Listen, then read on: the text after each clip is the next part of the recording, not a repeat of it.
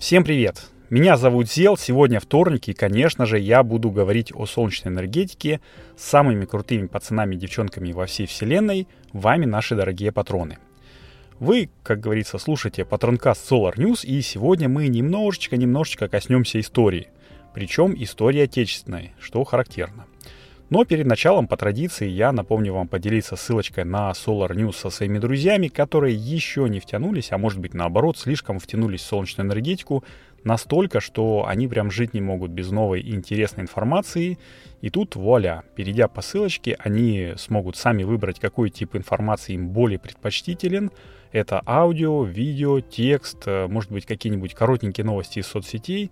И вот это вот все есть у нас на сайте. Конечно же, выбирай любую кнопку, там сказать «подписывайся» и говори спасибо своему дружбану, который подогнал такой царский подарок. А все почему?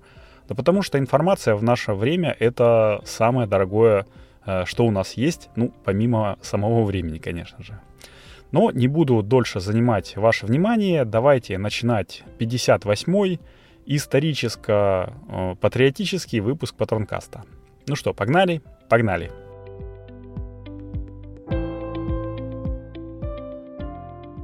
Не скажу, что я прям любитель истории, знаю ее вдоль и поперек, но история солнечной энергетики мне интересна, и я стараюсь ею немножечко делиться, подтягивать ее, в виде такого самообучения.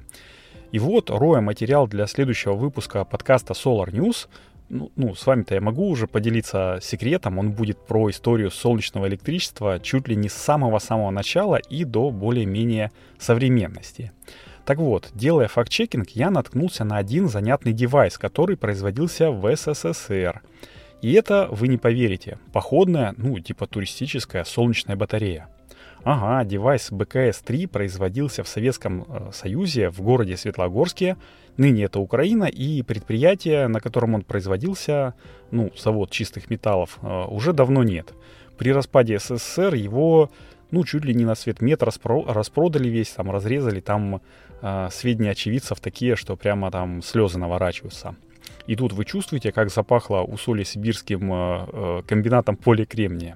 Я ни на что не намекаю, но тем не менее, с начала 1960-х годов, напомню, что это начало эры космонавтики, такой пилотируемой, а до этого еще была непилотируемая, там были тоже солнечные батареи, но об этом вы узнаете как раз в следующем выпуске подкаста Solar News. Так вот, начиная с 60-х годов, это предприятие было одним из передовых по выпуску компонентов для электроники вообще и для микроэлектроники в частности, как гражданской, так и военной, в скобочках космической, конечно же. Итак, что же такое БКС-3 и какова его история? Давайте с истории. С давних-давних времен, по сегодняшним меркам, понятное дело, еще со Второй мировой войны, а может быть немножко раньше, некоторые группы граждан, назовем их так, остро нуждались в автономных источниках питания. И ВПК, то есть военно-промышленный комплекс, обеспечивал их этими источниками. Так появились партизанские котелки, там солевые батарейки, такие сборки типа вольтового столба и динамки. Это такое просторечное название динамо-машин. И все эти приборы в основном питали либо передатчики информации, читай рации, либо фонарики. И в послевоенное время все эти девайсы, как и положено, перекочевали куда? На гражданку, конечно же. Мы все помним фонарик-жужжалку, которому не нужны батарейки. У меня, кстати, такой до сих пор есть. Мне двоюродная бабушка подарила. И динамка там на обод какого-нибудь велосипедного колеса, чтобы освещать путь пионерам там в темное время суток.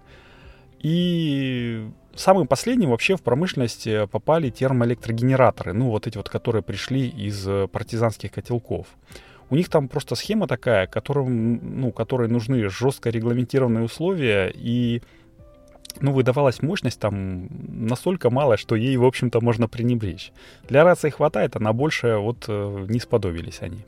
Так что ждали, пока технологии подоспеют. И вот в этот такой временный разрыв от начала 50-х годов прошлого столетия и до конца 2000-х годов где-то затерялась фотовольтайка.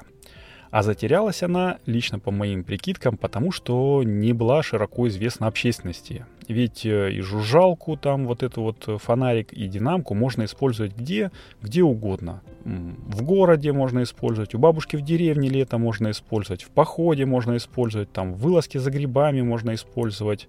Ну, некоторые люди до сих пор ездят на великах. И, что самое главное, починить это все дело можно своими руками, а кое-кто, в общем-то, сам их еще и делал. А вот солнечные панели — это уже такой суровый и дорогой прибор, и позволить его себе могли только те, кто шел в серьезные экспедиции. Геологи там всякие, альпинисты, ну, другие ученые. И, в общем, граждане, которые собирались по всей строгости законов легкого веса и необходимости. И вот, ПСК-1 — это преобразователь света кремниевый. Первый девайс, который выпускался уже упомянутым заводом чистых металлов. Он представлял из себя небольшой пенал такой, ну, знаете, как раньше были фломастеры. Пенал параллелепипедной формы такой, размером 20 на 13 сантиметров, толщиной 1,5 сантиметра. Ну, то есть такой небольшой, почти как, ну, половина листика формата А4, точнее, как... Ну да, половина листика формата А4 и 1,5 сантиметра в толщину. Под защитным стеклом у него, если можно так назвать вообще, крышечку из прозрачного пластика, но она была уже на тот момент была рифленая, была такими пирамидками. Так вот, под этим стеклом находилось 20 фэпов, соединенных между собой, судя по всему, параллельно последовательным методом, ну, насколько видно на картинках в разборе, и выдававших, в кавычках, минимальные характеристики средней полосы СССР в солнечный безоблачный день. Это я цитату из инструкции беру. Так вот, выдавали они при таких условиях 10 вольт и 50 миллиампер, то есть полватта, что уже хватает для какой-нибудь станции радиостанции туриста там или геолога. И, что характерно, выпускался этот девайс по ТУ 1981 года. А это значит, что гражданской фотовольтайке СССР в этом году исполнилось 40 лет. Уху, начинаем праздновать, ребята. Но стоимость, как я уже говорил, была вполне космическая. От 30 до 50 рублей за вот этот вот пенальчик. Если что, там для сравнения, то это четверть месячной зарплаты квалифицированного специалиста тех лет.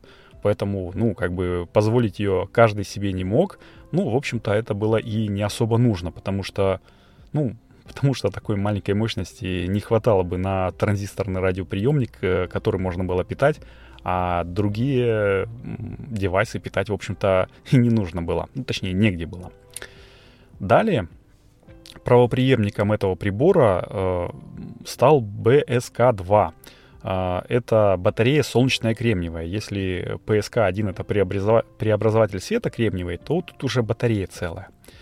ТТХ у нее остался прежним, те же 20 на 11 сантиметров, но, вероятно, за год, а выпускать их начали с 1982 года, сильно прокачался КПД фотоэлементов. Потому что при таком же напряжении, как и в первой версии, ток был почти в 3 раза больше, то есть 140 миллиампер.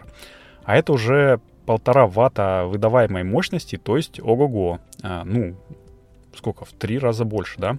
Ну и третий девайс, последний, вот этого вот светлогорского завода, это уже раскладная солнечная панелька БСК-3, о которой я говорил в начале. Она больше походила уже на чемоданчик такой раскладной и выдавала от 9 до 12 вольт при разном освещении и 0,3 ампера. То есть по мощности минимум в 2 раза больше предшественницы своей. Но и по габаритам она была, в общем-то, больше. В разложенном состоянии 43 на 27 сантиметров и весила при этом 950 грамм. Но примечательного было в этой солнечной панели 2 вещи. Это то, что было 30 фэпов. Они были необычной прямоугольной формы, такой с параллельными шинами токосъемок, как мы сейчас привыкли и как было у предыдущих девайсов, а круглыми. Располагались очень интересным способом там в этом вот пенальчике таком, в коробочке. И шины у них были, у этих фэпов, радиальными. Они прям очень красивые, своей красотой очень похожи на фэпы голландской Энерджиры. Это, помните, такой крутой завод, который так и не выкарпал. Из долгов не выбрался и обанкротился 2 раза. А еще второй вот важный момент — это цена. В 1989 году эта панель стоила 18 рублей. А это нам говорит о чем? О том, что уже в те годы, в те времена стоимость ватта установленной мощности солнечной энергетики, гражданской, напомню, снижалась с развитием технического прогресса, такими семимильными шагами.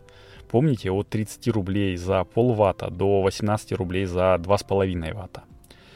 И кто-то справедливо может заметить, что солнечные панели были и до ПСК-1, и после БСК-3.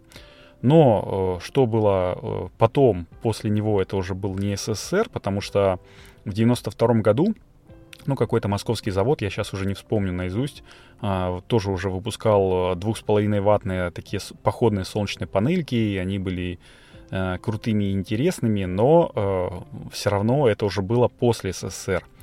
А то, что у коллекционеров можно найти BSMU1.1 мощностью 0,9 Вт 1975 года выпуска, так это, по названию, кстати, видно, это для милитаристских целей девайс предназначенный, а мы тут, в общем-то, про гражданское фотоэлектричество говорим.